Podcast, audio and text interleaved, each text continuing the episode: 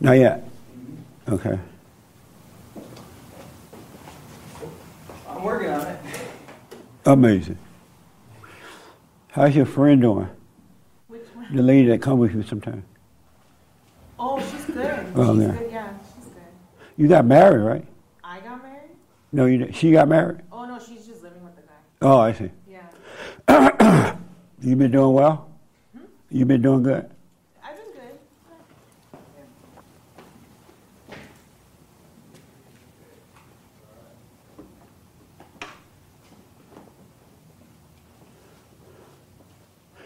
So were you working? Were you traveling or just traveling looking at the world? No work. I tried. You tried to? Yeah. And what happened? Yeah, I don't know. It's just you run into weird people, man. It's strange ways people make money. Did you catch the Chinese virus while in China? No. Oh, you didn't? No. Oh. But I got pulled over by the cops a bunch of times for not wearing masks or whatever. But, oh, you did? Yeah. What was that like? They yell at you? No, because I pretend I speak only Korean, and then they can't understand it. Oh, nice. And then they're That's right. Yeah. So your mother gonna sell the business or keep it? We're gonna sell the store, but keep the company. Oh, I see. Good, man.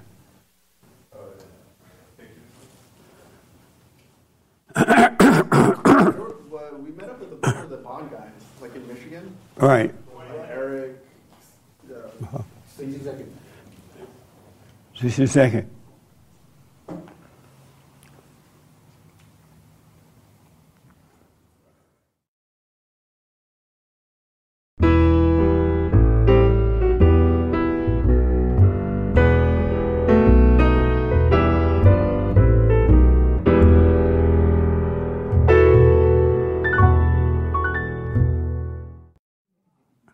Good morning. Welcome to church. I'm Jesse Peterson. Thank you for being with me. You can get involved by going to our chat line on YouTube there, and Hake will give me your questions or comments, all right? Thank you so much. Hi, y'all. Again, good morning, everybody. Thank y'all for being here. It's amazing. Any questions or anything? Anybody had a life this week? Everybody... It just came to be taught again. What the? Amazing. I have a question. Since coming to Bond Church, ladies forum, men's forum, radio show, who's been helped? Oh, good. And good. How have you been helped? I don't know how to explain it, but I've just been helped. Just, I don't know how to explain it, Jesse. You have, okay. I really don't, but I've been helped. You've been helped. Mm-hmm. Okay. How about you? How have you been helped? My life has changed so much, and it just keeps getting better and better. Give me an example of your life changing. How you were helped.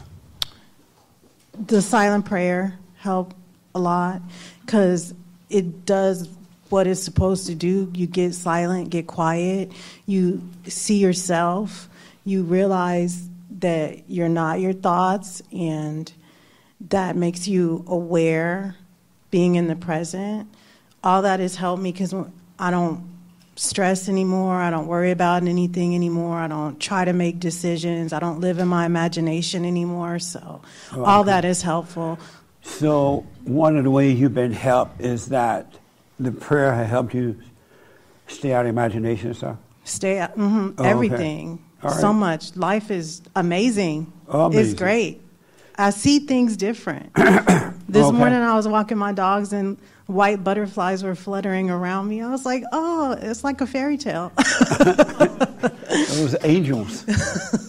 So how have you been helped?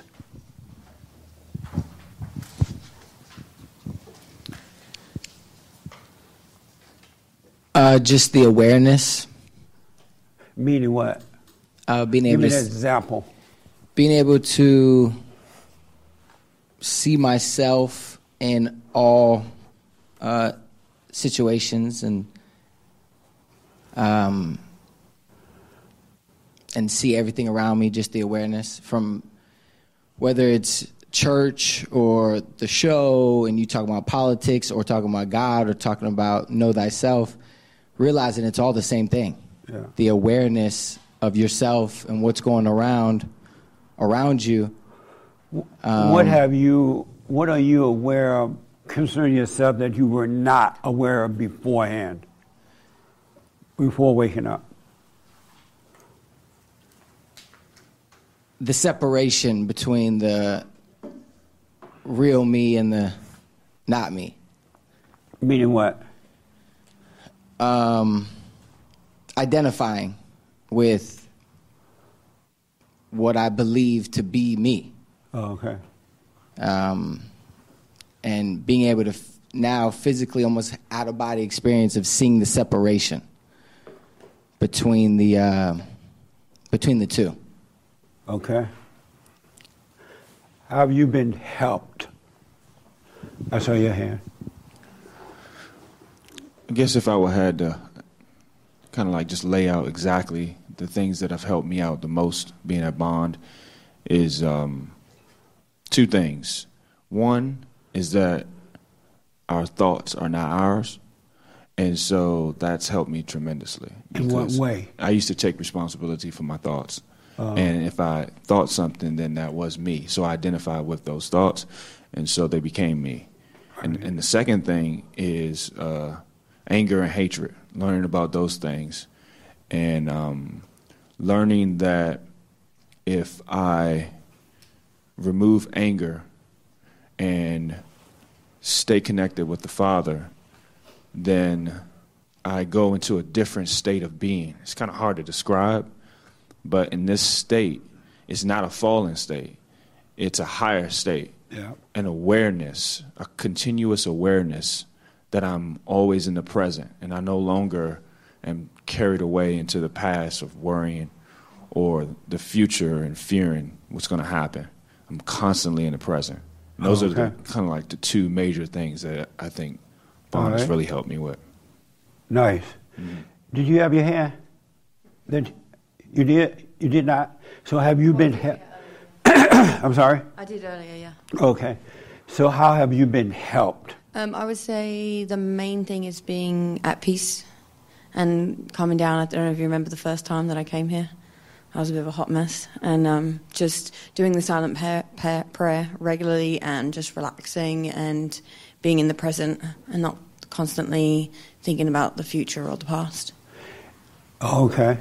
So, yeah, I would say those are the main things. And anger. Are you over anger? I would say so. You don't have it at all now? Hmm.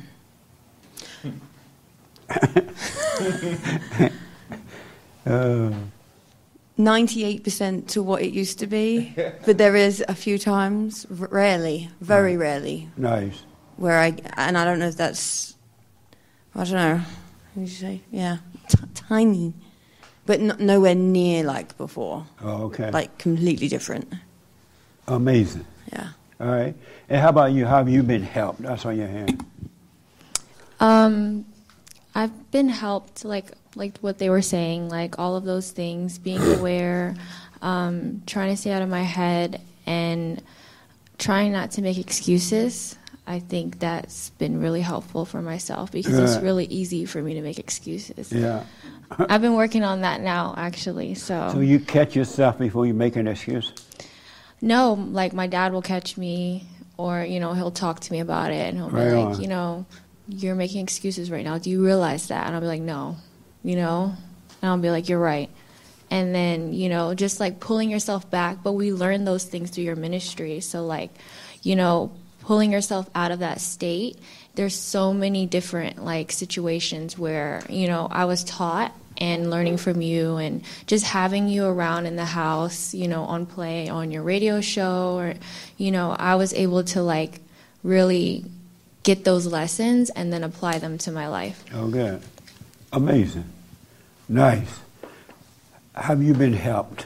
Have you been helped by the church, women's forum, or radio, or anything? Yes, a lot. In what way? Give me an example. So many, on so many levels. I mean, going back 4 years ago, being aware of my situation. And you were the one that helped me see that I had anger towards my son's father, and it was because we had a child out of wedlock and we weren't doing things right.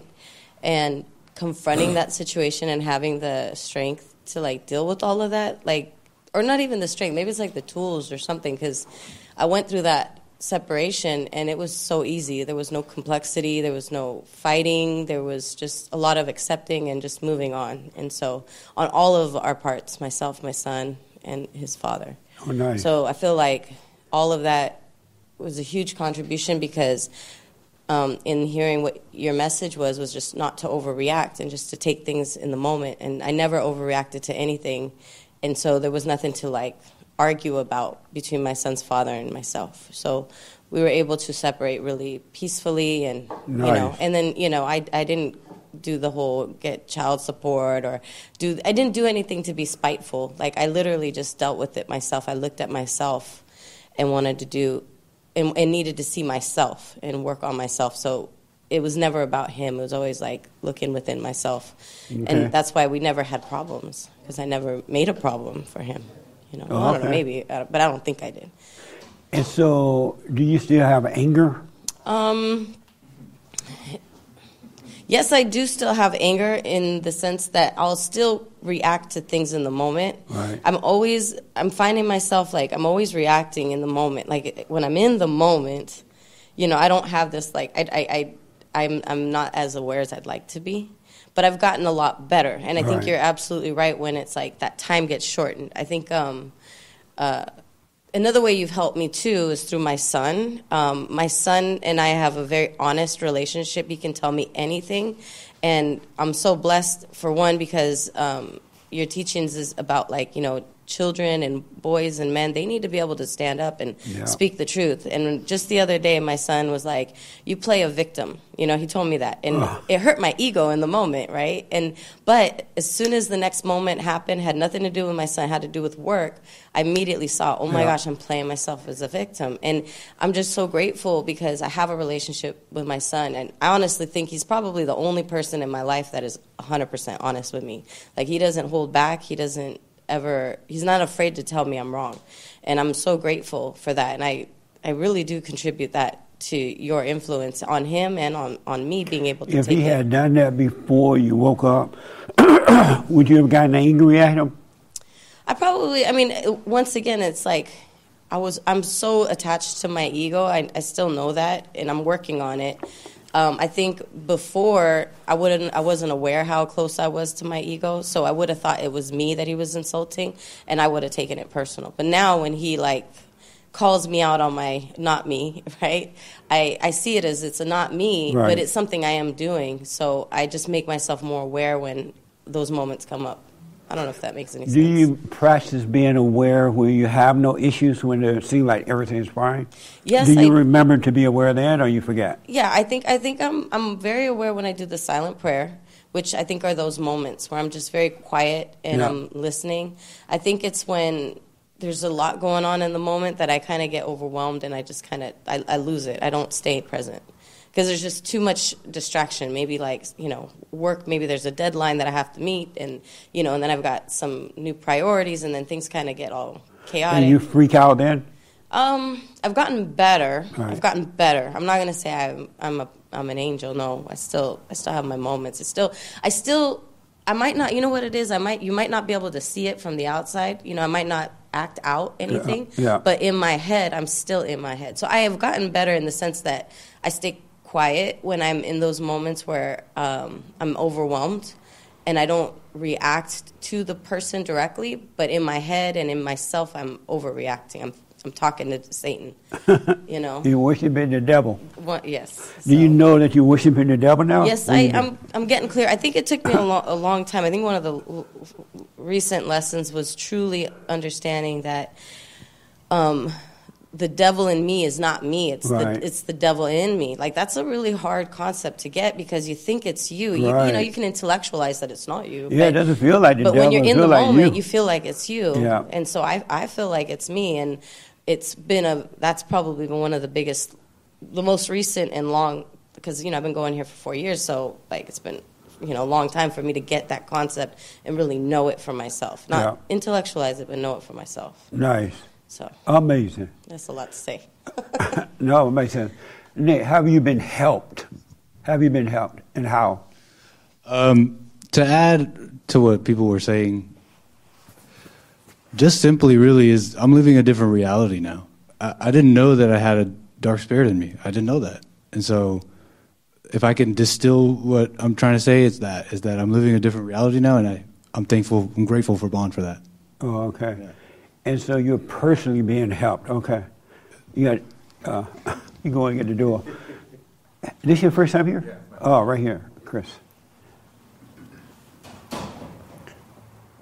What?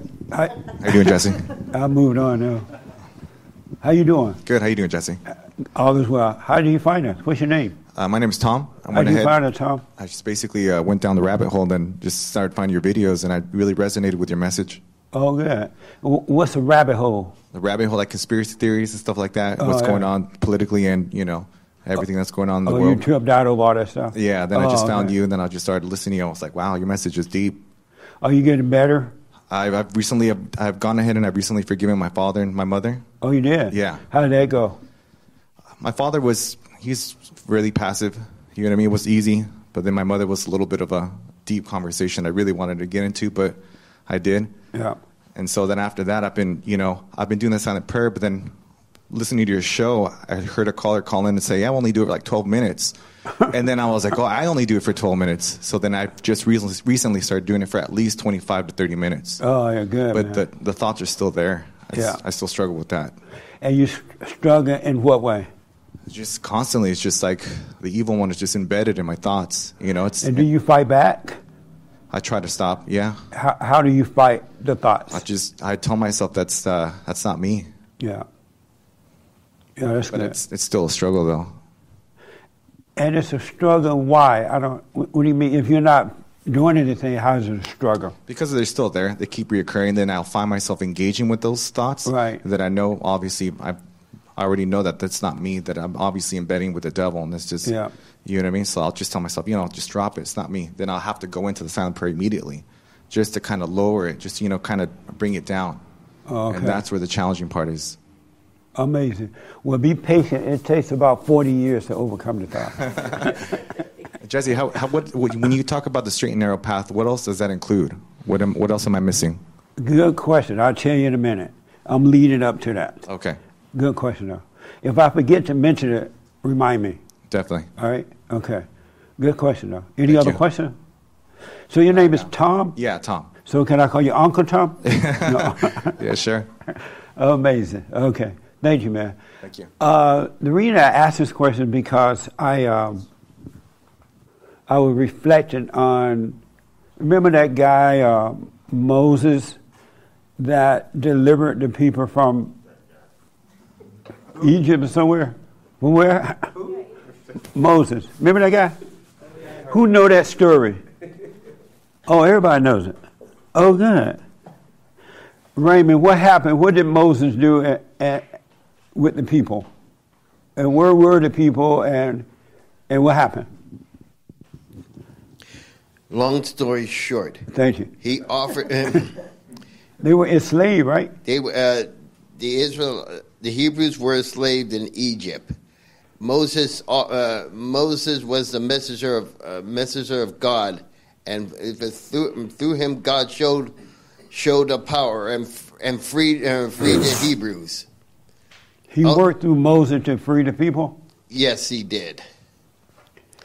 And of course he provided them with laws of God to live by, the Ten Commandments. Okay. But people have to learn. But the Israelites have to humble themselves to God. That's why when they rebelled against them, they were left to wander the wilderness for 40 years.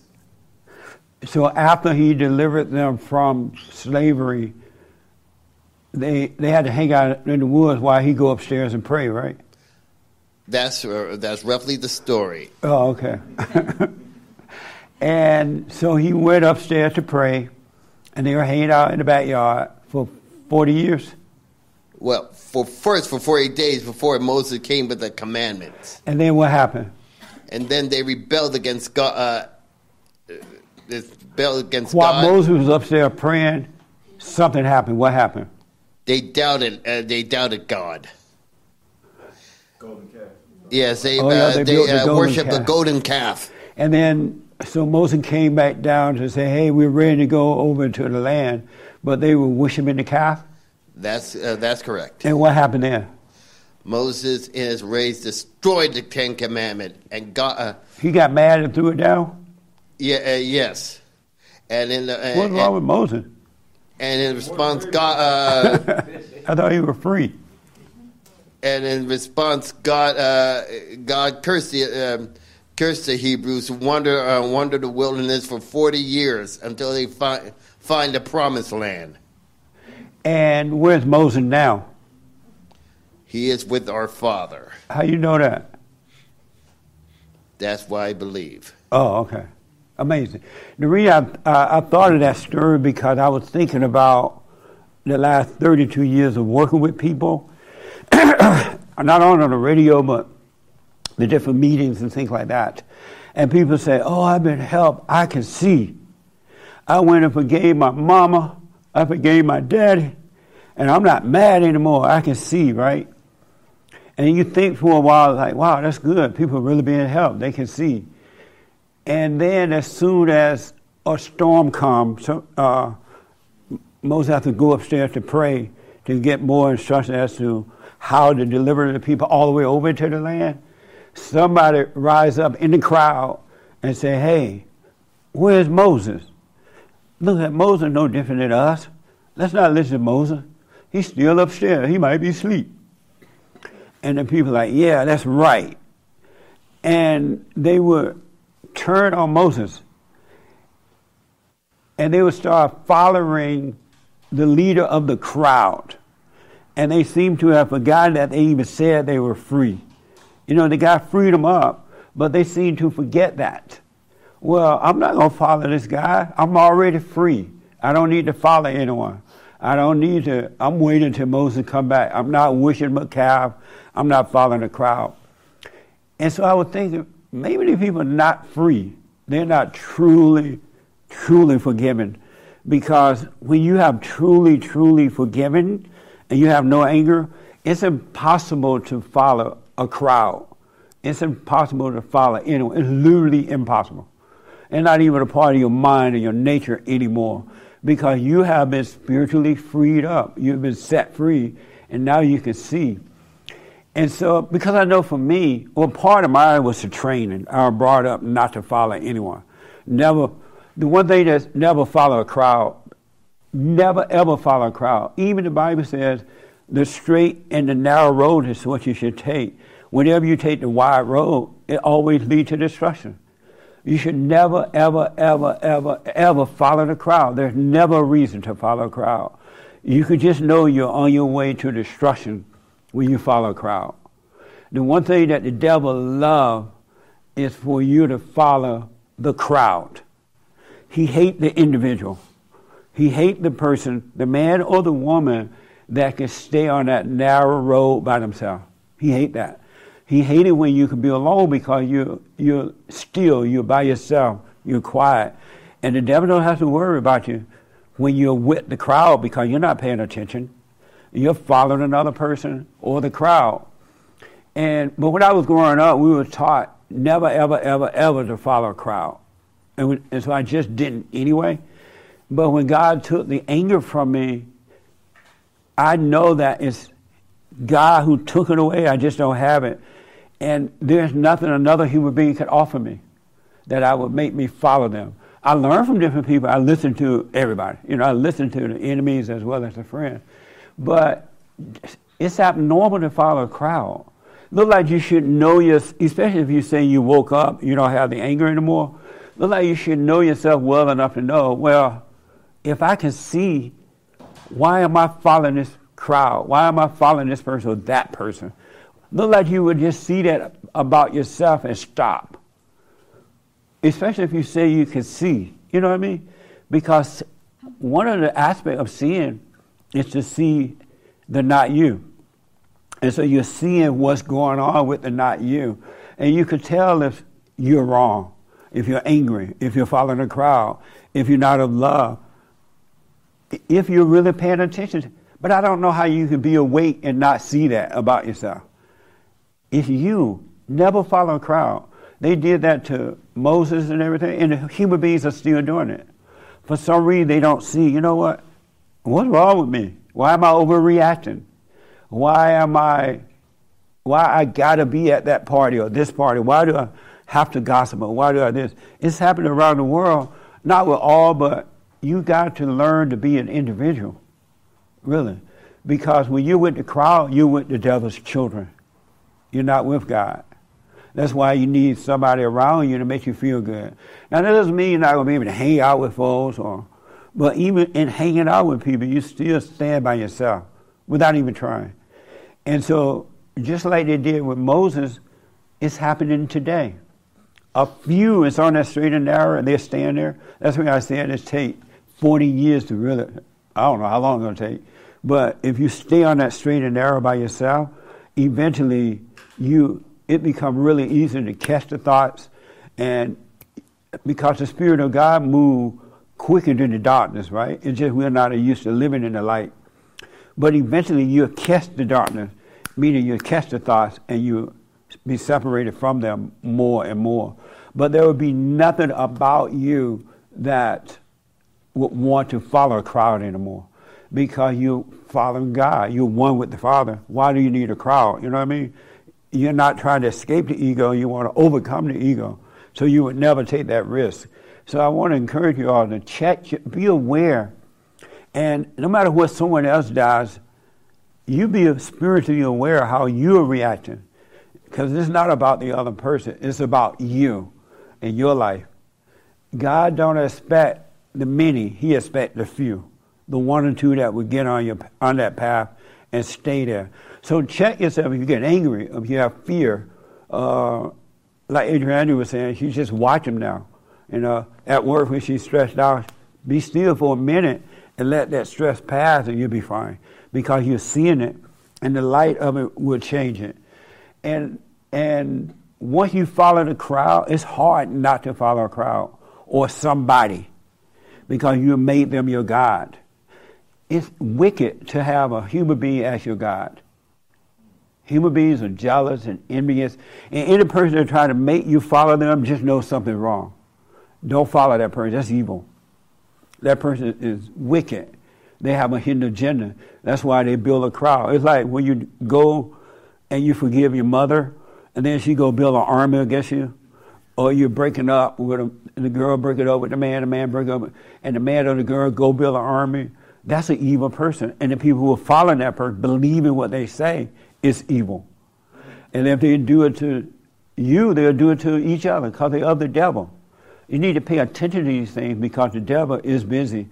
And I also thought about it because I remember when the Chinese virus thing was happening? And they were like working overtime to put fear in you.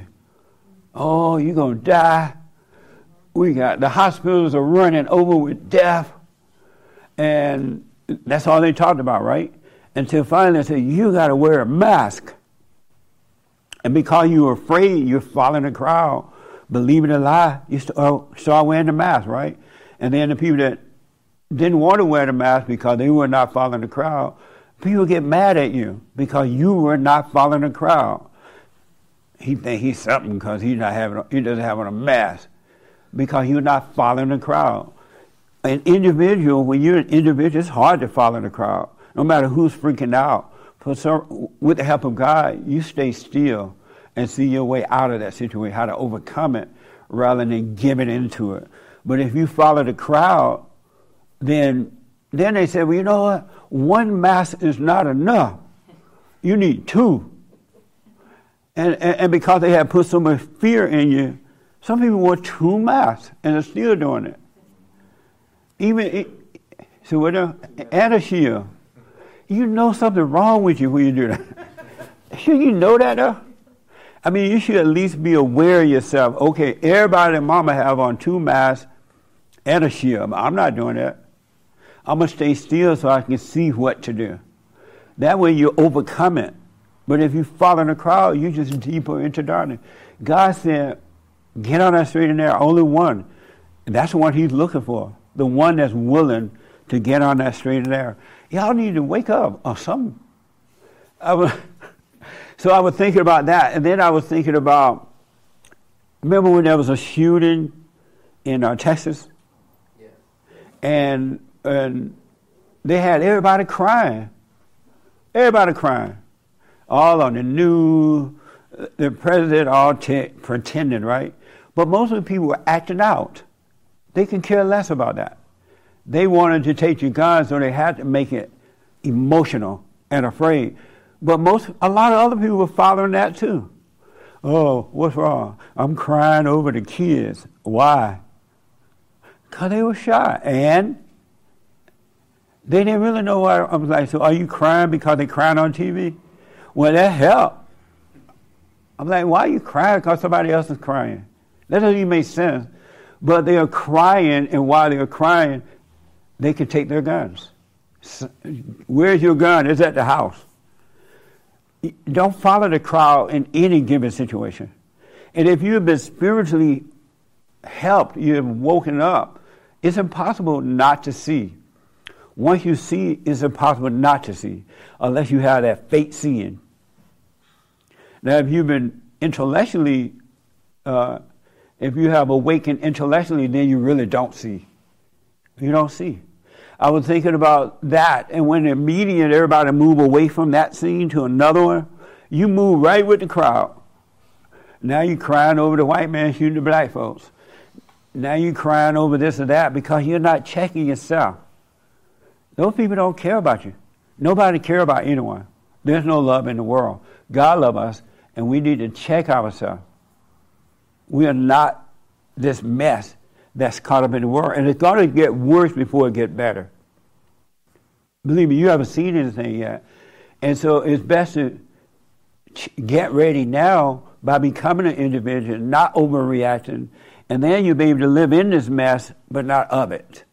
Really, you won't worry about what you're going to eat, what you're going to wear, who's your friend, who you're married or not married. You will be fine.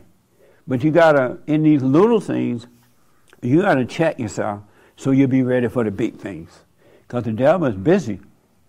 And stop following the crowd. Really, it's okay to be alone. The devil hates it when you be still. He hates it when you're alone. He hates it when you are aware. So he's going to send his children to destroy you.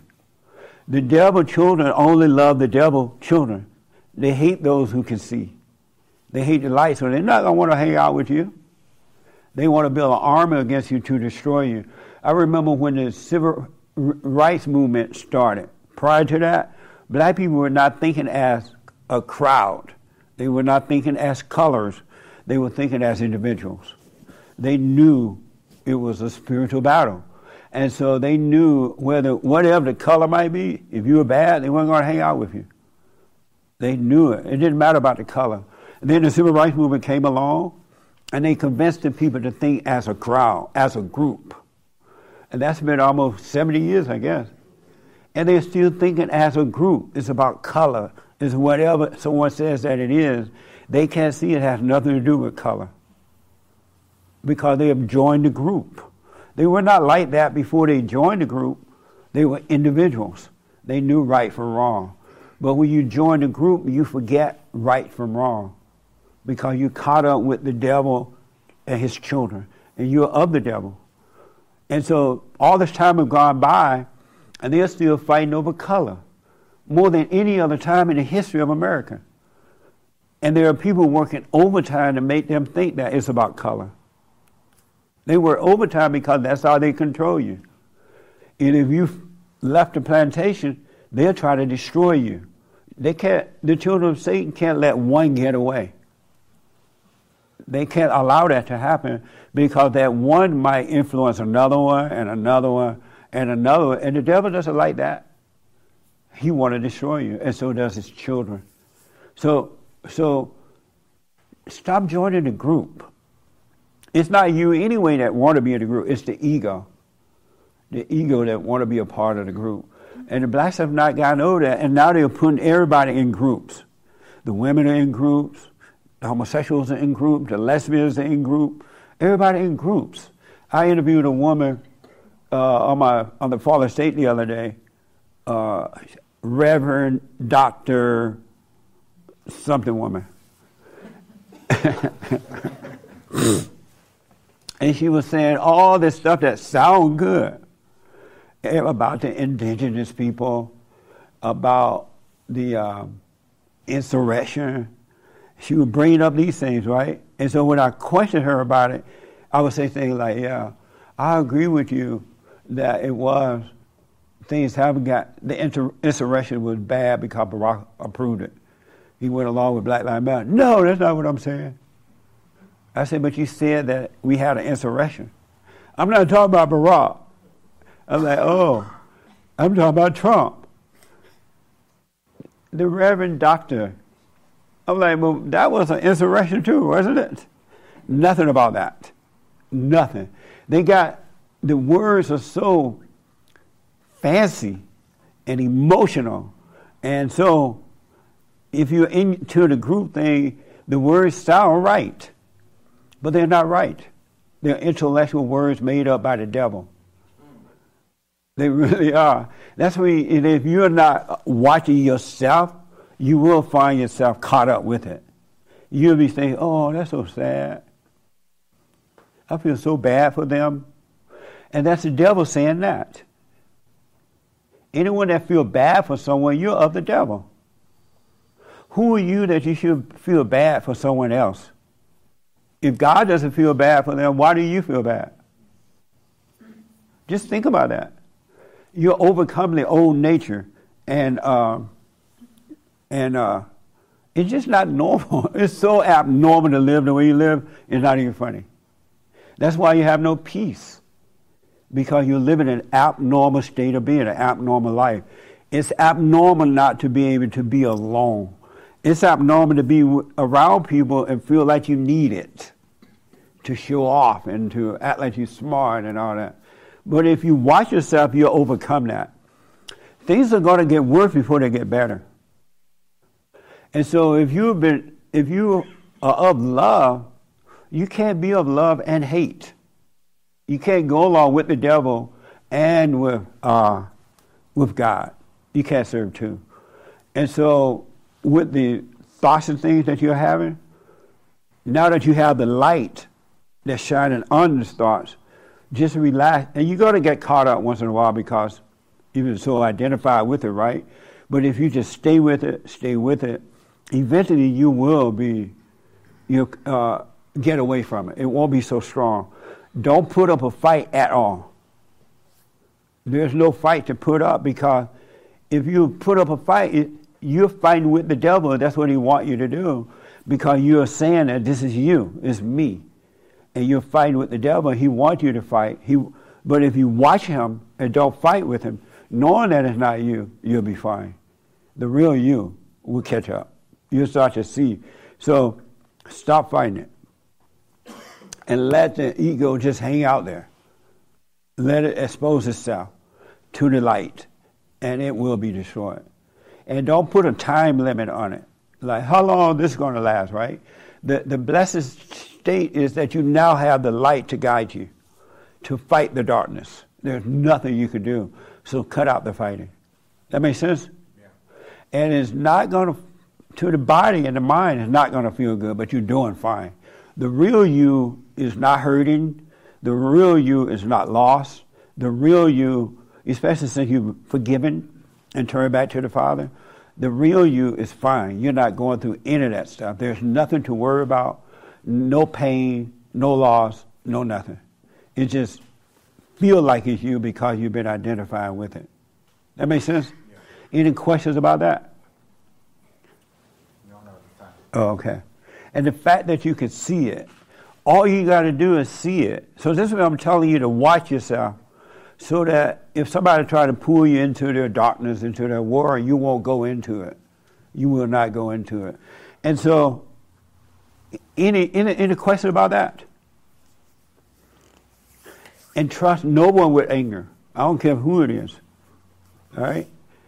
Trust no one with anger. They can't be trusted. Let me take your first and then there. Yes. So I have something that came up this week. I saw a TikTok on and it said that like Jesus asked over like 300 questions, and then they asked him about 180 questions, something like that. I don't know if this is true, but he only answered 3 of them directly, and I don't know what were the 3 questions that they're asked. But what it led me to think about is that, you know, I guess Jesus didn't tell you what the answers were. He wanted you to discover them for yourself, and he believed in the true knowing, and instead of, I guess, like the intellectualizing of it. You can absolutely know. When you know, there's no doubt. No one can take it away. But if it's just intellectually learned, it could be taken away from you. It switches back and forth, whatever somebody say that sound good, and blah, blah, blah. But they can't take the knowing away. Mm-hmm. When you know, you know, you know. It's straight from God. Yeah, and the way that Jesus would let people know is, I guess the example is like, you know, he knows what the top of the mountain looks like, yeah, but he's not going to describe to you. So if you ask him, like, hey, what's the top of the mountain look like? He's not going to tell you, oh, it's, you know, this and that. He's going to tell you, you got to go down these hills, up this tree, up this hill. And, you know, he'll tell you how to get to the top of the mountain so that you can know for yourself. That's deep. What the answer is. And you know why that is? Do you know why that is? Do I know why? Why he won't tell you what the mountain looked like up there. Because in telling me, I don't know it. Yeah. And what happens if he told you what it looked like at the top, the mind will kick in and make you think you know what it is. The devil will use that against you to make you think what the top looked like, and then he'll give you a false image of it. Mm-hmm. And then when something comes along and it doesn't go your way, you'll freak out because you thought it looked like this and that. That's why when you die from the ego, you die from all ideas, all imaginations, all plans, all everything. Everything is shedded away from you. Then you can see the mountaintop. And it's not anything that you think it looked like. That's why people shouldn't teach us morality or anything. Mm-hmm. We should not be taught moral values. Because the intellect kick in, and now you're trying to live the moral values, and if they don't work, you judge yourself. And the people who are teaching the moral values are not living the moral values anyway, because they don't know what they are. And they are nothing like what God's plan is. You don't know what morality is yet. You've learned morality. And that's why nobody's living it, because they don't really know what it is. And then the people that teach you morality, if you don't do it that way, they judge you, like they're living it. The ego is all about all that. We're not supposed to be taught about God. We're supposed to point the way to him. Because even with the Bible thumpers, they learn about God, but they don't know God. And they want to know, I believe they want to know, but they have been deceived with the intellect. The intellect is evil. The knowing is what you want. The intellect is all evil. And that's why people think they are forgiven. They heard me or someone say, go and forgive mama. And they go and they think they forgive. And the reason I think they think that they have, because if they truly have forgiven, they'll start watching themselves. They'll start to see that not them. And over time, you grow and grow and grow, because you can now see. And it's the seeing that changes everything else. But if you have not really, if you can't see, and it's just intellectual, you can't stand anything that comes along. You still overreact. And every time you overreact, you're worshiping the devil. You're saying, praise you, Satan. But when you could be still, you're worshiping God. I don't know what the situation is. You're worshiping God, but whenever you overreact, you're praising Satan and don't realize it. Because it's impossible to overreact in the light to anything or anyone about anything. You know what I mean? What's wrong, Bill? The mic, nothing wrong? Nothing wrong. Well, you're looking crazy. Okay. Yes, sir. You're absolutely right. Stop overreacting. It's not you that feel afraid. It's not you that's hurting. It's not you that's worried. It's not you. It's the nature of the devil. So stop overreacting. Yes, sir. I think it's really interesting what you're saying right now about the Bible thumpers. Yeah. I think what that is like it's modern day like Pharisees. They think that their scholarship can equate them with righteousness. Yeah. And so that's very interesting what you said. It's so unfortunate too. Yeah. Because the preacher that's teaching them the Bible is wrong for doing that, but he thinks that he knows it. Yeah. He really does because it's all intellectual. It's all intellectual. And it's amazing how you could be deceived with the intellect. Yes. And another thing about what you said earlier on, the Hebrews and the Israelites in the wilderness, I think what happens is we go through a period of testing similar to what they did.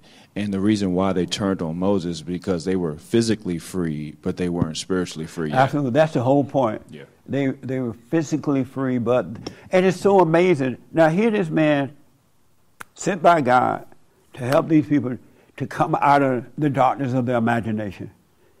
Everyone that has anger and enslaved. And so someone comes along and says, hey, go and forgive if you want to be free. So this guy came and he helped these people to come out of their imagination. They were like, oh, I can see. I know God sent you. We've been praying for this. Finally, the Lord sent you. And they're like, we love you. Marching along. And then Moses had to go upstairs and get some lunch and take a nap because you're black. You know, black people, you got to take a nap, right? And while the guy taking the nap upstairs after lunch, somebody else jealous and envious and crazy rise up and say, you know what? Moses not coming back. Let's worship the calf. Or let's do this. And everybody just jump up and say, oh, okay. Only a few that said, no, I'm not following you. Are you crazy? I'm free. I just got out of the slavery of my imagination. I can finally see. I'm not going to follow you back into the wilderness, back into the darkness. Isn't that amazing? A few said no to it, but most went along with him.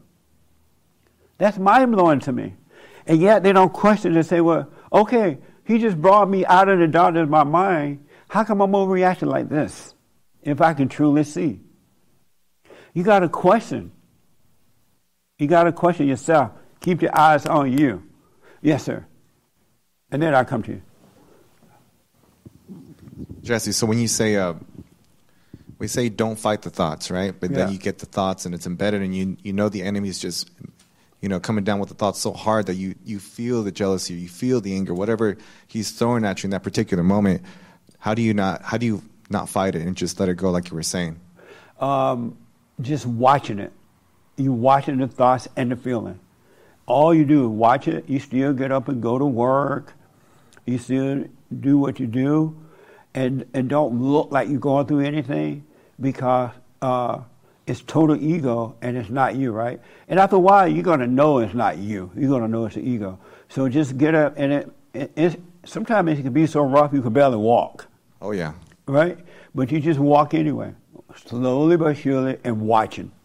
Watching this thing make you think and feel this way, and you're jealous and envious. Just watch it knowing it's not you, and it's working itself out. It's being destroyed because it's the light of God. That's why we must be born again first. We need the Spirit of God to come and fight, not us, the darkness, right? Because we've been so identified with it for so long and thinking that all this stuff that we're into is us, and it's not. So we must forgive so we can enter into the kingdom and he'll fight it for us. So just watch it. Don't complain about it. Don't, just watch it. And just know it will work out. Okay. Don't fight it. Don't name it as, oh, this is me, I'm suffering. I feel so, I'm jealous, I'm this and that. It's not you. Because Satan wants you to say it's you so you can identify more with it. But it's not you at all. You don't tell yourself like, oh, stop telling, you know, stop thinking this. You know, you don't talk to yourself for a second. Just be like, drop it, you know? Yeah. When you first start out, the pain is so hard, and you think that is you, and you will say, oh, that's not me. Yeah. So it's no problem. And if you do say that, it's just a reminder that it's not you. It's not a sin. But just know it's not you, and there's nothing you can do about it. You have to be all in with it. You have to be all in, willing to die, let the ego die. You must be willing. But it's not you at all. It's just you've been so identified with it. So yeah, if you have to say, I know this is not me, or look at the devil trying to make, it's fine. And then also too, you were saying you're going to explain the straight and narrow path. What else did it include or later on? Just praying and watching. Okay. That's all it is. Don't look back. Don't look forward. Don't look to the left or the right. Just pray and watch, meaning watching the thoughts. That's what the straight and narrow is all about. Because as we were talking, eventually all of your ideas about things, all of those things that have kept you in captivity will be washed away. It will be taken away from you. And then you will have no ideas, you will have no plan, you will have nothing, and you shall be free. Can't wait for that. I'm sorry? I said I can't wait for that. Yeah.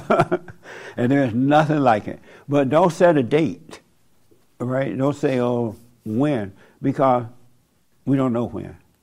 Because God is not into time. He's into now.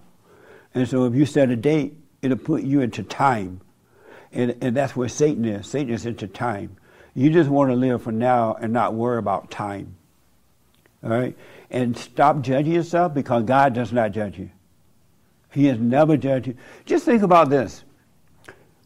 We have never done wrong our whole life. You have never done anything wrong. Who doubt that? Oh, nobody doubt it? Oh, nice. You doubt it, Raymond? I'll come back to you. He had his hand. You've done wrong in your life? The way I saw it, I did a ton of wrong in my life. And why did you do it? Anger. And why were you angry? Because when I was a kid, no one listened to me. Oh, and so was that anger you? Would you repeat that, please? Was that anger you? I thought it was. And was it?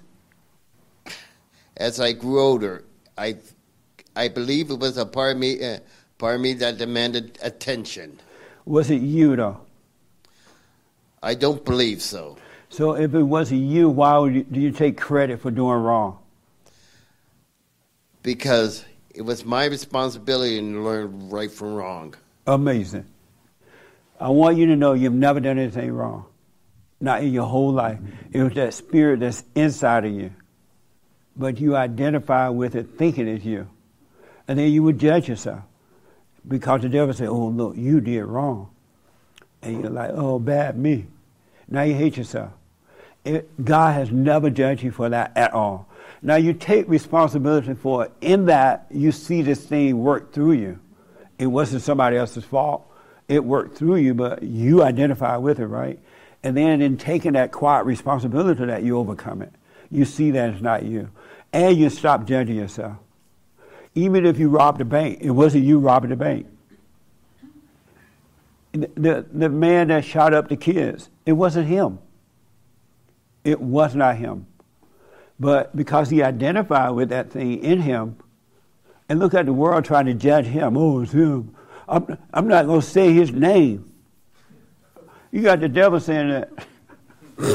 You got the devil saying, I'm not going to say the devil's name. It wasn't him. And when you really see what's going on with you, you would never judge your fellow man again. I don't care what they do to you. You would never judge them. Because you can see that they can't see. Because you can now see. You know what I mean? Amazing, right? So stop judging yourself. Matter of fact, it's not even you. It's the conversation in your head making you judge you. Based on the knowledge you've had about right and wrong. But just imagine that here's a God that's never judged us.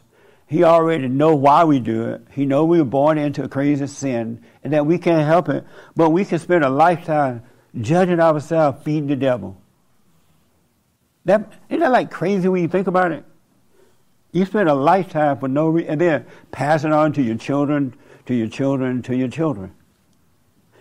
You're getting drunk for no reason.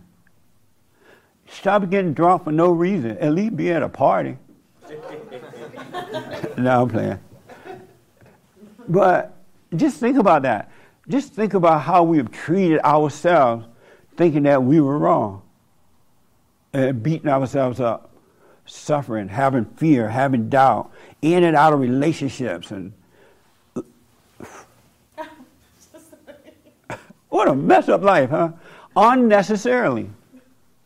Here God's saying we should never worry, never do any of this stuff. And we're doing everything he's telling us not to do. Because we've been trained to be that way. We've been trained by devils. Yes, son. Just think about it. All thoughts are all lies all the time. When you really grow in the light and you're going to reflect on some of the stuff you've been through, you think like, what in the world was I thinking? And it wasn't you thinking. Yes, sir. So just kind of thinking about you saying how you're reflecting over the past, 30 years and everything, and with the Moses and the people thing. It's funny when, like you said, when Moses went to take a nap or pray or whatever, and it gave that guy the opportunity to kind of stand up and say, why are we following Moses? Yeah. He's a murderer. He did this or he did that or it's funny that like they were identifying that it was Moses and that it wasn't God working through him. But they pretended to see that when Moses went there to get him, they like, I've been praying for this forever. The Lord sent you. They pretended to see where Moses was coming from. But they really didn't. Otherwise, nobody in the crowd could have turned them against Moses. It's the same thing happening in the world today. Yeah. That makes sense? Yeah. And it's funny that they could, even amongst themselves, be like, oh, why would God use this person? This person's done this or done that. And God can use whoever he wants. He can use people who still, like you said, have the vices or Paul or whatever. He used the one that you're going to judge. Yeah. And it's also funny that in the story that Moses was able to look into the kingdom of heaven but wasn't able to go in or something like that because he still had anger that they turned against him. And he didn't have the right to have anger that they didn't listen. What a mess, huh? And it's like, in that's why it's so important, like when you say it's not you. Yeah. Because Moses was still identifying and getting angry that I did all this and y'all still not, So for you to always be like, it's not me, it's the Father that's speaking through me and working through me. And the people pretend to understand that. When I say it's not me, it's the Father in me, it's the light in you, right? Oh, yeah, that's true. They don't really see that. They see it intellectually. Because as soon as somebody in the crowd with Moses upstairs, go and whisper to them, and then if one or two people don't want to follow the yellow calf thing, they'll still say, Lord, why would you come? Don't listen to Moses. And they're like, oh, okay. Moses up in the house sleep. He's not perfect, And I noticed that the children of Satan think they know who God's going to use. You know what I'm saying? They think they know what you should already be for God to use you. And they don't. They don't know who God's going to use because they have their intellectual ideas about God. You really don't know God yet. But if you stay on that straight and narrow, you will. You really will. But you don't know him yet. Because if you knew him, you wouldn't be overreacting. You wouldn't be judging yourself and others. You would never have fear, doubt, or worry. You would never be lonely. You wouldn't have problems sitting still, knowing that the devil is messing with, doesn't want you to sit still. You wouldn't have any of those things going on. You would know it's the devil. And you would be still. And you would let God's will be done. If you truly knew God. So have no ideas about God. Zero idea. They're all from the devil. And when you are in conversation with someone, just let the words go in one ear and out the other. Don't hold on to the lie and don't hold on to the truth. Don't hold on to anything because the devil will use it against you intellectually. That's why intellectual people are so dumb. The more degrees they have, the worse they are. Yes. No, just like last thing was, and that's why it's interesting of why not to get angry, because to realize that they never really knew it in the first place. Yeah. They only had it intellectually, but they never had the knowing spiritually. They never had. So getting angry about it is actually dumb because they never got in the first place. Yeah. Yeah. That's why you got to watch. Watch when you overreact. Just know something wrong with me. I'm overreacting. It's not someone else's fault either. It's your fault. But if you watch that and don't judge it, you'll see what's going on and you'll be fine. But you got to keep your eyes on yourself. On yourself. Did I see your hand? Oh, it's fine. Okay. I'm sorry? I'm good. Oh, okay. Yes, sir. Oh, and then I got to get to my biblical question, too. Yes. To me, what's interesting about the Moses story... One thing I want to say. Sorry. As hard as it is to disassociate yourself with the not you, it is amazing to do it. It's worth it. Believe me, it's worth it. It is really worth it to go through what you got to go through. I want you to know that. It's all worth it. It's worth it to let the ego go through what it got to go through. It's not you. You will not be disappointed. You have life. You really will. Yes, thank you, Frank. You know, one thing I like about the Moses story is, like today, most people won't get it. In the Moses story, nobody made it to the promised land. Everybody died except for two people, Aaron and his sister.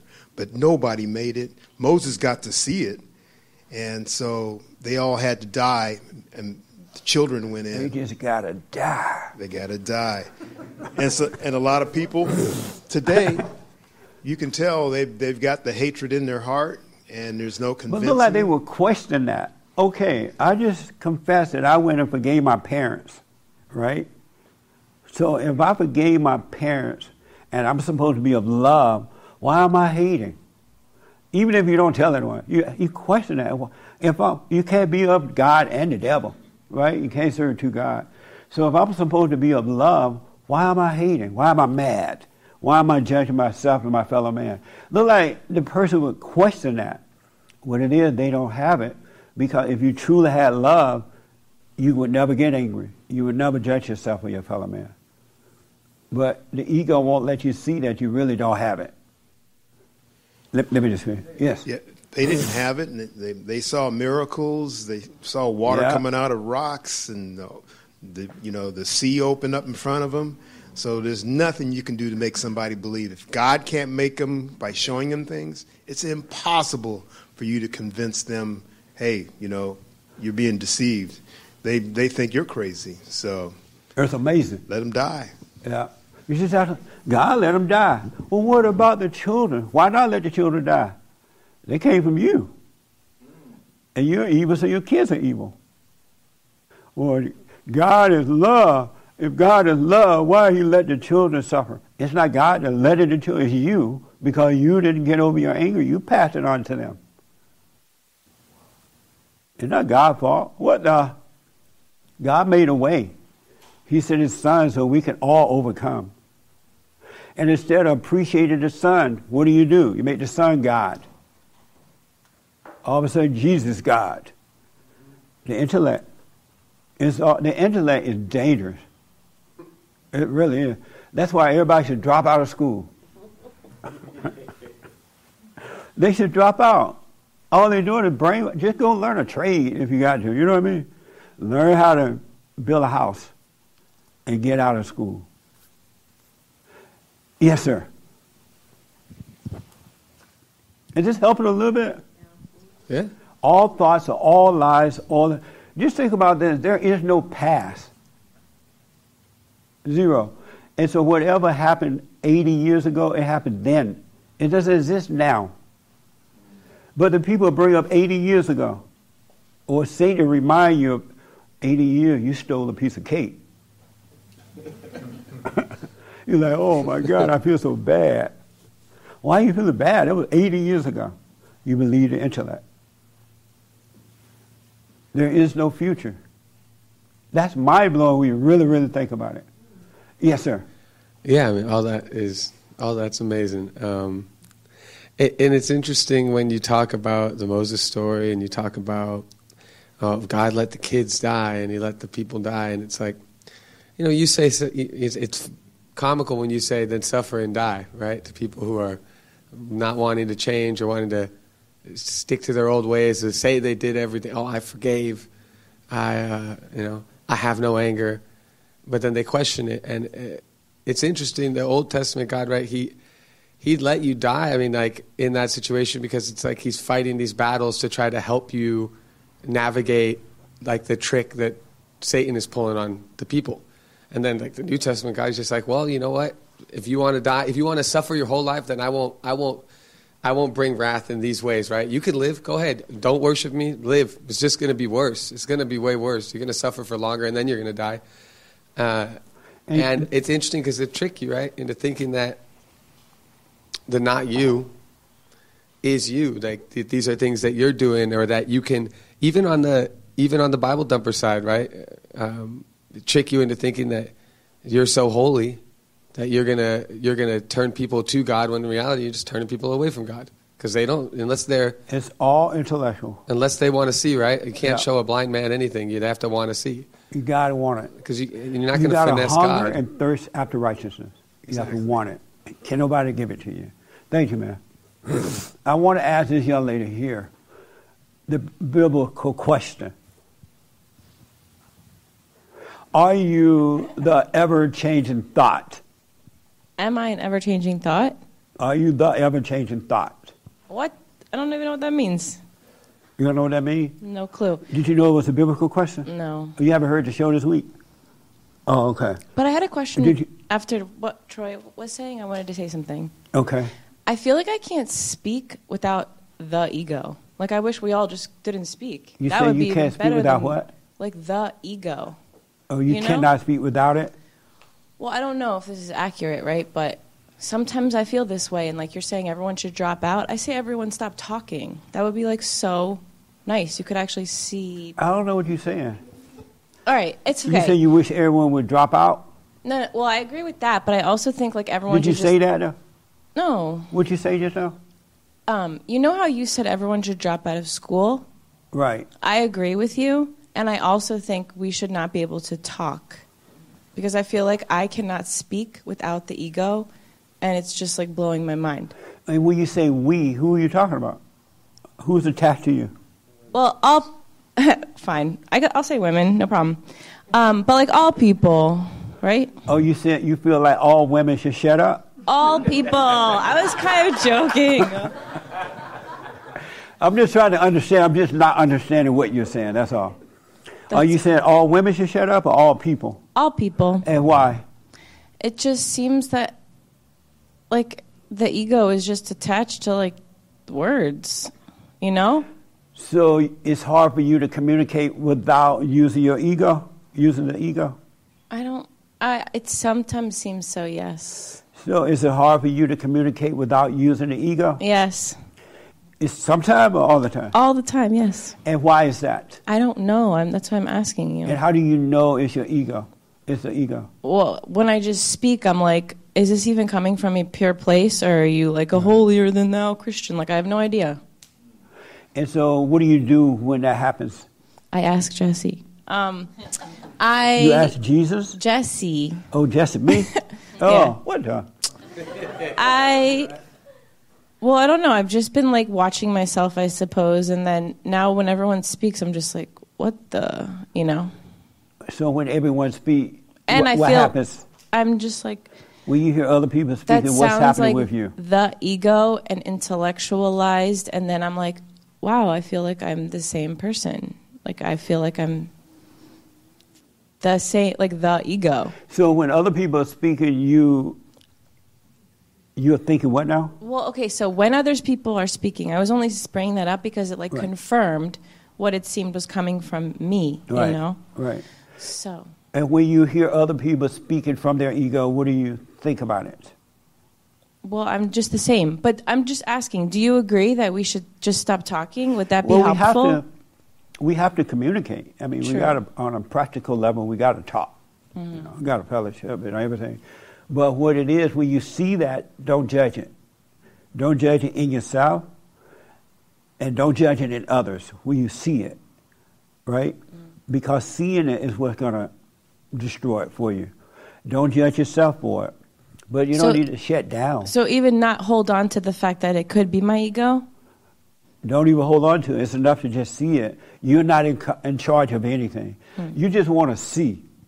You really just want to see the not you. So you can get rid of this illusion who you are, what you think you know. But no, there's nothing you can do. Do y'all understand that? It's so amazing that all you have to do is see. There's no work required. You can't do it by works. You just have to see. It's so amazing to me that we can live life just by seeing and everything will work out. You don't need a plan. Don't compare yourself to others. Don't try to be like anyone. Just see, and everything will work out. The ego doesn't want you to accept that. It wants you to think there's something you need to do. And really, there's nothing you can or need to do. Isn't that like mind-blowing when you think about it? How do you not do anything? Now, on the practical level, you get up and go to work. You do what you got to do that way, but changing you, there's nothing you got to do. Your life is already laid out. The plan is already there. He did not make us and just left us alone in this world to just suffer or have to work things out. They're already worked out. You just don't see them. But just think about that. We can have a life every morning, every day without a plan. That's great. Isn't that something? That's like mind-blowing. The ego doesn't want you to accept that. So just see that. You see that your ego, you're trying to show off. It's not you. And just don't do anything about it. You doing the silent prayer? I'm sorry? Yes. Every morning, every night? Yes. Yes? Yes. Every morning, every night? Yep. Why do you look like you're lying? Because I know you're going to ask this and you're not going to believe me, so I'm just like, yep. Oh. That's your ego talking. Yeah. I told you I can't talk without it. No, I'm playing with you. I want to ask the young man in the back there. Are you your ever-changing thought? No. And why do you say no? I'm not my thoughts. You're not your thoughts? Nope. And you know that for sure? I know that for sure. Did you think that at one time that you were? Absolutely. Oh, good, man. Most of my life. Is this your first time here? Nope. You've been here before? Mm-hmm. Oh, okay. And so what is it like knowing that you're not the thoughts? What's that like for you? It means that it means the times where you get caught up in it, over like when you get caught up in those thoughts. As I keep going on this path, those periods get shorter and shorter. Nice. Basically, man. You start noticing sooner and sooner what's happening. But I still, get caught up in it sometimes. But then I'll remember. And to add to that, when you do believe that you're the thought, just relax. It's not you. You know now that it's not you, whether it's intellectually or not that you know. You know you're not the thoughts, right? Just relax, let it pass, keep doing what's in front of you to do, and you'll be fine. If you stay with it, even if you're learning this intellectually, but you stay with it because you want to know the truth, it'll come. Just don't give up on you. Meaning stay with the prayer anyway. Like she was saying, she can see now she's all ego. She can't even speak unless she's speaking from the ego. The fact that she knows that is all that needs to be known. She's not in denial about it.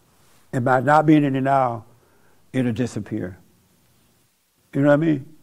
But she's right. All women should shut up. No, I'm playing. I'm joking. Do you see that you're not your ever-changing thought? Sorry, what? Can you repeat that? Are you your ever-changing thought? Oh, no. And you're not your ever-changing thought? No. And do you know that for sure? Yes. And how do you know for sure? Just like the gentleman behind me said, I'm not my thoughts. And how do you react now when they come? I just see it.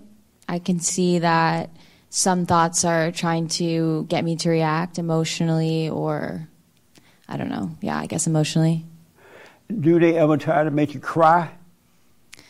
Not so much anymore. I don't feel emotional in that way. They have done that to you? Oh, yeah. Have you ever had a thought that was so bad you just wanted to cry? Isn't that like crazy? How are you going to cry over a thought? But you want to cry. That's worshiping the devil. Isn't that something? When you're crying because of a thought, you're worshiping the devil. Isn't that crazy? So stay with it. At this point, do you give in to them sometime? I think I asked you that. I didn't remember what you said. I'm kind of rushing a little bit here. Do I give in to them? At all right now. I would say no, because I have awareness about them. I'm not perfect. You're not perfect? No. And meaning what? I make mistakes. Sometimes, you know, I'll believe a thought maybe for an hour or a day even, and then I realize, oh, that's just a lie. It's just a thought. It's not who I am. And so how did you come up with this idea that you're not perfect? I don't know. I just feel like I'm not perfect. And where did the idea come from? I guess the devil. Yeah. You can't have any idea. You can't have an idea that you're good or bad. You can't have, because it's too opposite, right? If you think you're good, then you're going to think you're bad. If you think you're bad, then you're going to think you're good. That makes sense? You can't even have that idea. You have to have nothing. Isn't that crazy? You cannot be looking at yourself as a good person or a bad person. You gotta, and you will, all ideas will disappear. But you got to stay on that straight and narrow path. You've got to become your own man, your own woman. Yes. So I just had a quick question. So, like, is it all right to cry sometimes? Like, if you want to worship the devil. So you're saying at all times that we cry, then we're worshiping the devil. Yeah. But then, if crying is emotion, but one second, if crying is an emotion and laughing is an emotion, and the different emotions, right, on different spectrums. So, like, how do I get my... You must cry a lot. No, I don't actually. Not compared to before, but I'm saying, like, every now and then, you know. Oh, so you do cry sometimes. Sometimes, yeah. And what, can you give me an example of what made you cry sometimes? Well, I think sometimes it's more like hormonal period of time, you know. You cry every month? Yeah. What the? Maybe like only in that time. You know, after that, I'm all right, yeah. So what? After that time, it's like, it's all right. But, you know, like... So why are you crying about the monthly thing? I don't know. Like, you just get emotional. You just get hormonal. And you just... This is a debate we've been going back and forth on about. Oh. It seems like you got to ask. So your hormone makes you cry? Yeah. Right, ladies? Yeah. Really? Right? What y'all crying for? Does it stop it? Because I was wondering, like, do any of the other ladies, like, deal with this issue? The rest of the time is fine, but that week is just a hot mess. And then I'm like, fine. So what? Right? See? I'm surprised all the ladies, most of them agree with it. And you can feel the change as well. Like, I can, there's physical changes. And so when you cry, does it feel better? Yeah, like, you just do a little sob, and then you're all right, and you just move on, and you just keep going. Yeah. So... We've been debating about this for a couple of weeks, so I just wanted to ask.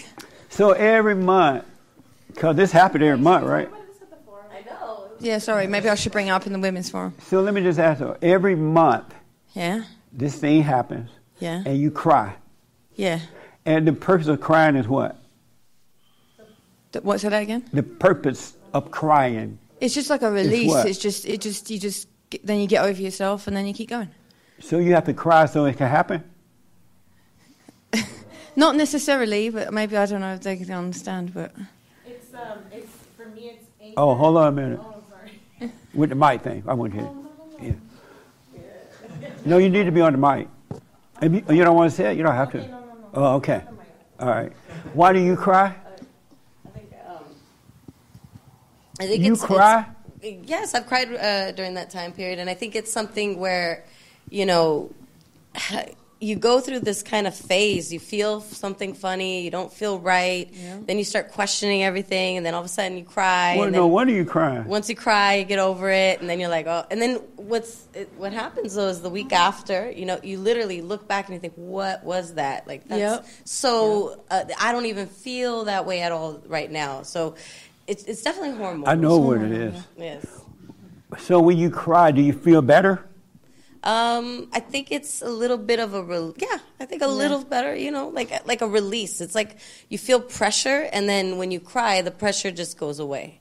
So I don't know if you feel better or not, but you feel like you've released whatever pressures you have. What's the pressure from? Does it happen naturally? What do you mean? Every month, does that thing? I mean, I'm not going to say every single month. Itself? I don't think it's every single. For me, it's not every single month. But there are. Oh, it doesn't come every month. There are cycles where I notice month. It is every month, but it's like physical changes. Just like when you're going through that week, you might be like really hot, and then all of a sudden you're like really cold. It's hormones. Yes. Yeah, so what I'm saying is part of that hormonal situation for that 5-6 days. Sometimes you cry, and then like you get over yourself, and it's like it's a little bit irrational. Do you cry the whole 6 days, or just one day? No, just like maybe here and there for like a quick second, and then you feel better and you keep it going. But there is something hormonal. Like it's not something we can control. Like we don't wake up thinking, oh, today's the day we're gonna cry. What is it? You know, it goes. It's something that's kind of like you can. For me, I can almost see where and I'll notice myself certain thoughts come to my head, and I'll look at the time, and I'm like, oh, it's got to be that time. You're like, oh, let me cry. It's here. It's sort of like I find June 12th. It's the other way around. I find out it's June 12th after crying because I'm realizing why am I feeling this way? Oh, okay. Like I'm realizing why am I feeling this way, and then. Then I cry, and then I realize, oh, geez, it's around that time. And then you ignore yourself because you realize that it's not actually real and it's hormonal, and then you move on. So I just had that question for you. Does your husband yell at you when you cry? No. He laugh at you? No, he just realizes that it's that time, and then he just, like, stays in. He's like, whatever. Goes to the garage. Does, I never heard a crime thing. I don't know what you're crying for. It hurts. And so when you cry, does that stop the hurt? So I literally feel like I was crying like 20 minutes ago because of something you said. And so what now? I was like literally tearing up 20 minutes ago from something you said. And you're like, why? Right? You're asking people why. And I'm like, I feel like guilty. And I know that is Satan. So I guess it's no reason, really. But with the whole like monthly thing, it truly hurts. You're like cleaning the lining of your uterus. I mean, that is literally ow. And so does the crying ease the pain? Well, it feels like a pressure cooker. Yeah, like and then like you like spin that thing. It's like release. You know, it's like. I mean, it doesn't really feel good, but like. Well, that's because y'all listen to the devil. That's why. Wait, what? Yeah. You should suffer because you listen to the devil. That's Eve's fault. I know how to resolve the crying. I want you to give it a try. Okay. At least, and let me know how it goes. Okay. The next time it happens, have no opinion about it. Stop. You've been trained to cry. You've been trained to react. Next time it happens, have no reaction to it. Okay. Just notice it and go about your way. Okay. Don't let the mind and the pain tell you to cry. All right? Will you give it a try? Let me know how it goes. Okay. I bet you it's your opinion about it and your overreaction to it. And hormones, though. Like, where does that... But just a hormone, it doesn't make you cry. Hormones make you do a lot of things. Like what? Like change genders. What are hormones? What are hormones? Testosterone. And... So does it go up? Yeah, it goes up and down. The testosterone go up and down? What? Estrogen. It goes up and down? Yes. Oh, and so it's painful going up and down? So here, ladies, let's do this to close this out. Next time you get the monthly thing, have no opinion about it. Relax in it. Yeah, this is a hormone session. Relax in it and see what happens. All right? Will you try that? Because they're going to tell you to do your same overreaction to everything that you've been doing. He's going to tell you that. Oh, at that time, blah, blah, blah. And then you just, the mind will kick in. So I want you to give it a try. Don't overreact at all. Just notice it. Whether it's a pain or not, I don't know what you feel, but whether hormone going up and down or whatever, just relax in it. It's like when you lift the weights. If you relax with the weight, you can lift them. But if you strain with the weight, you can't. It's harder. So relax in the pain. All right? That makes sense a little bit? All right. That weight thing was helpful. So what? The weight thing is helpful. The weight thing is helpful? Yeah, relax in it. Relax in all things. No matter what happened, relax in it. Because it's all ego. It's not you. Okay? Okay. I saw here first and then here, and then I got to give you the new biblical question, and we out. Just the last touch on the crying thing. It's like, I get it. You cry? No, I haven't cried in a long time, and actually it was funny. So you stopped crying during the monthly thing? I don't get the monthly thing. Oh, what do you mean by you? I'm not a descendant of Eve, so I don't have to suffer through that. No, what do you mean by you stopped crying a long time ago? I stopped crying a long time ago, but I will say that when it comes to the idea of, as you put it, feeling like you're going to boohoo, I think, and correct me if I'm wrong, but I think that as long as you don't have any feeling about it one way or another, if I'm walking on the street and just like tears start running from my eyes randomly, I don't know why that would happen, but if it did, I would have no feeling about it. I wouldn't judge myself, and I don't know how to saying I'm worshiping the devil. That's why I'm telling them to just relax in it, mm-hmm. in all things. And for a while, you may cry with the ego thing and all that. Don't judge that either. Because, and then eventually, you stop doing that. Just have it's all the devil. It really is. There's no reason to cry. There's no reason to be sad. There's no reason to be lonely. There's no reason to be afraid. There's no reason to follow someone, be like someone else. There's no reason to have a plan in life.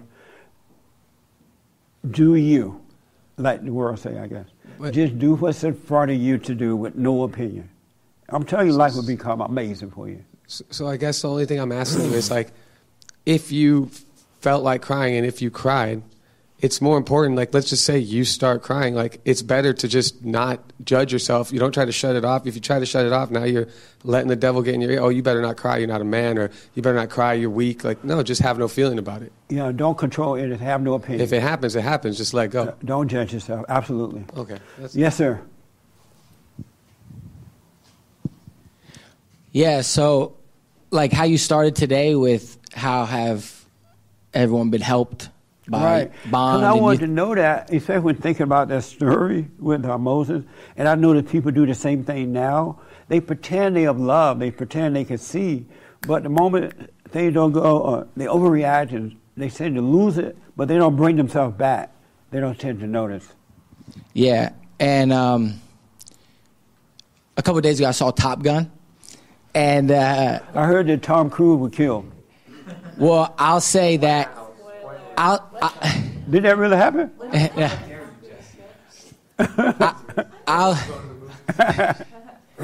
I'm playing. I don't know if that's true or not. I think that was a joke.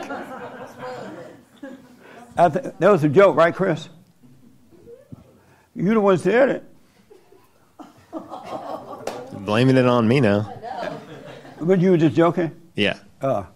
He knows because he was the stunt double. No. I was there. I'll say that I didn't cry, but I wept. And I cried at the movie? I wept because everything that I learned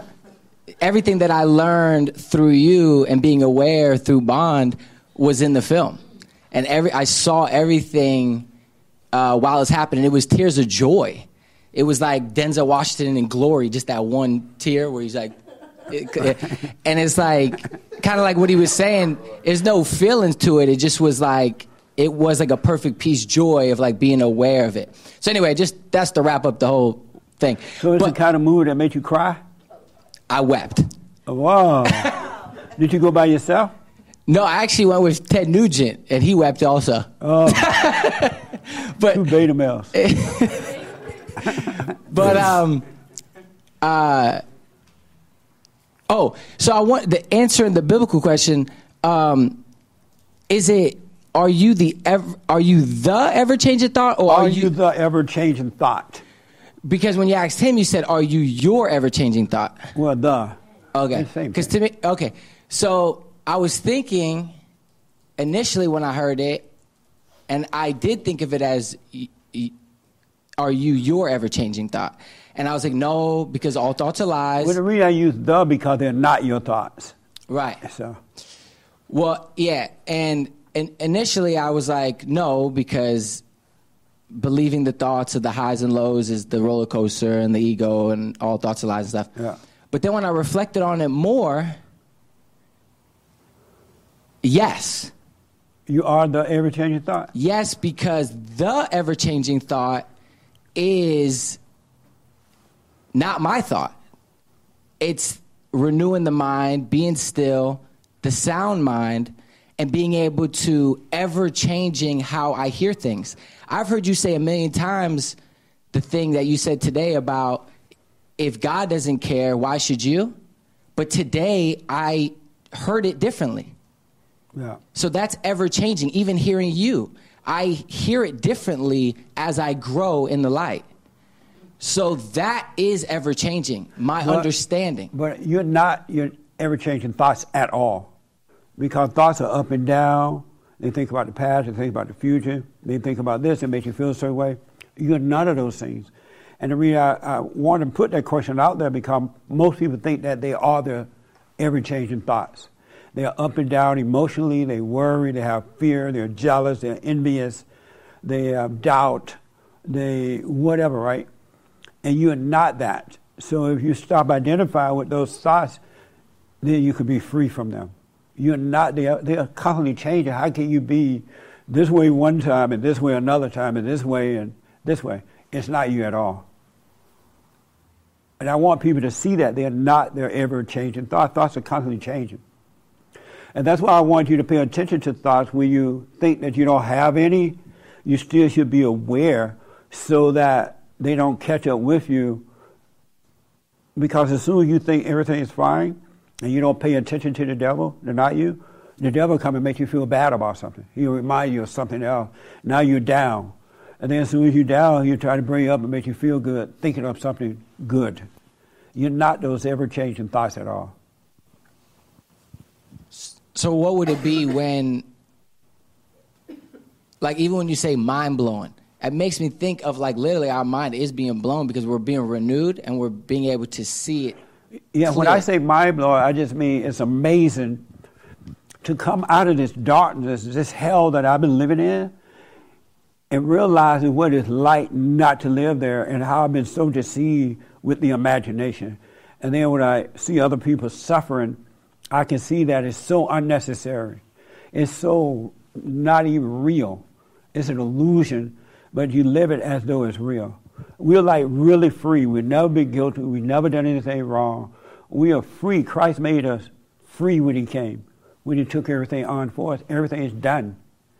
And to live as though we're not free is mind-blowing to me. We believed a lie.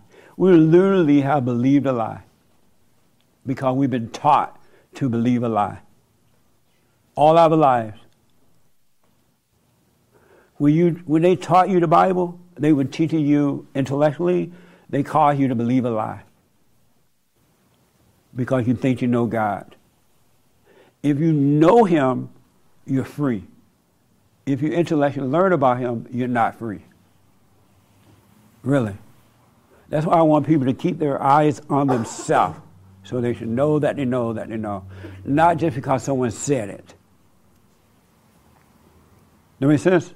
Yeah. So when you say, like, let it go one ear, out the other. Even today, with today's conversation, don't let your mind drift away, stay present.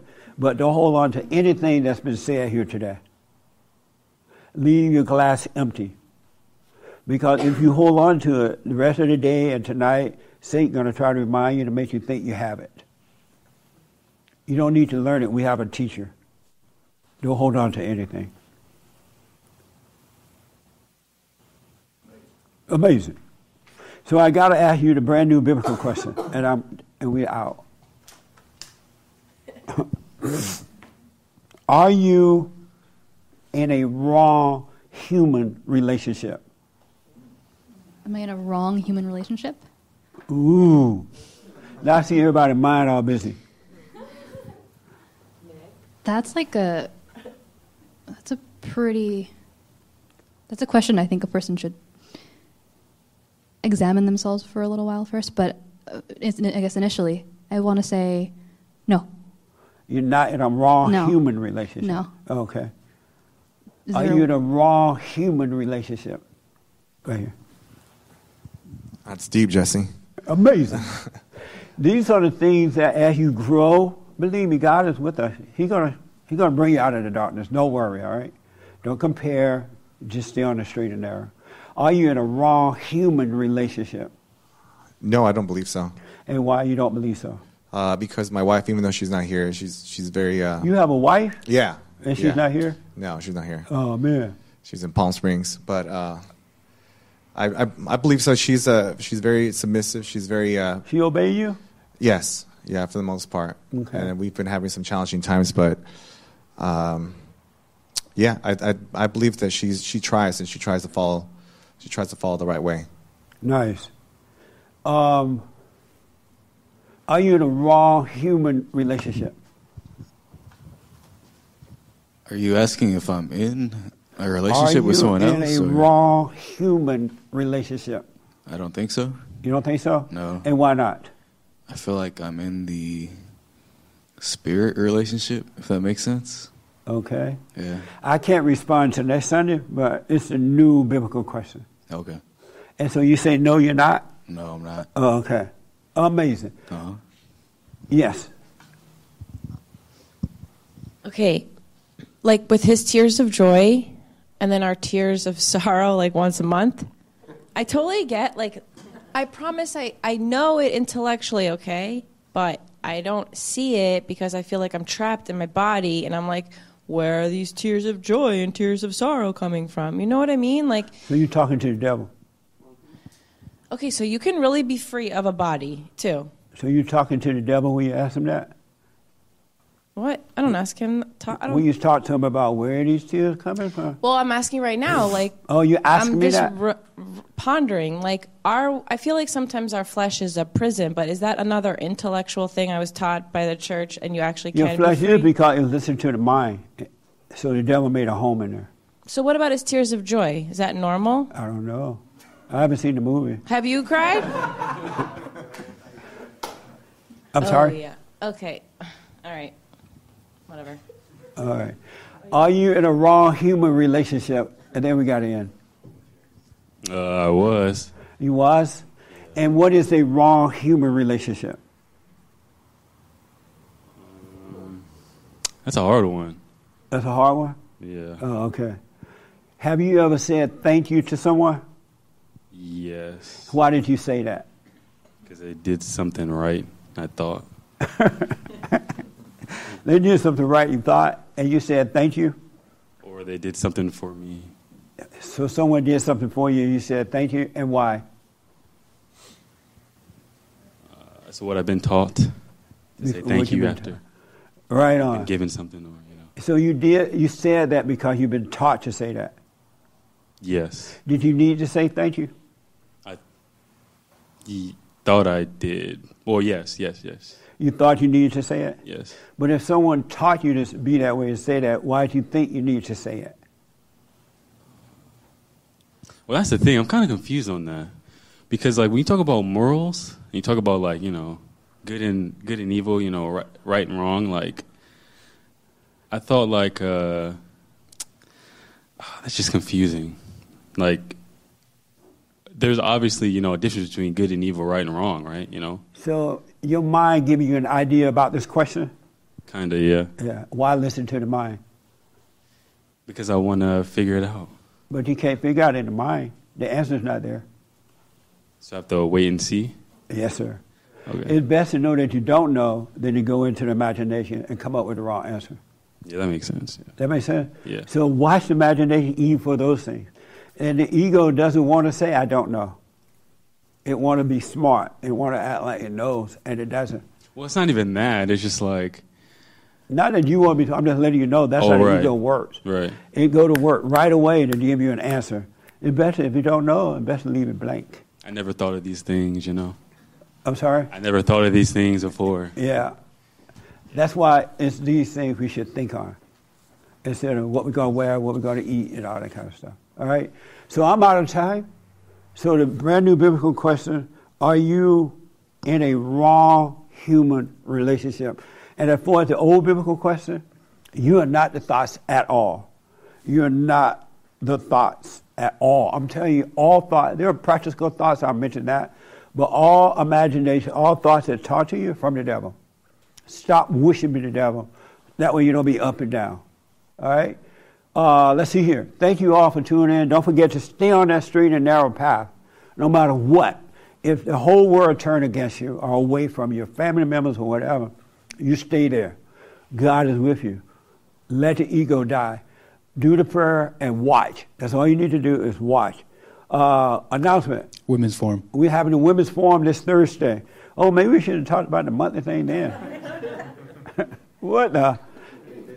Well, I'm glad we brought it up now because I didn't know that many women were crying.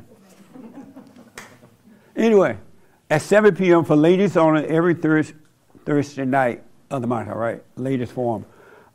Tune in tomorrow for the show. We'll do your super chats and all that tomorrow. And thank you for your support, your tithing, offering, and everything. I do appreciate it. Take care. Amazing. All right. Thank y'all. Amazing. So we're going to do the offering and then get out of here.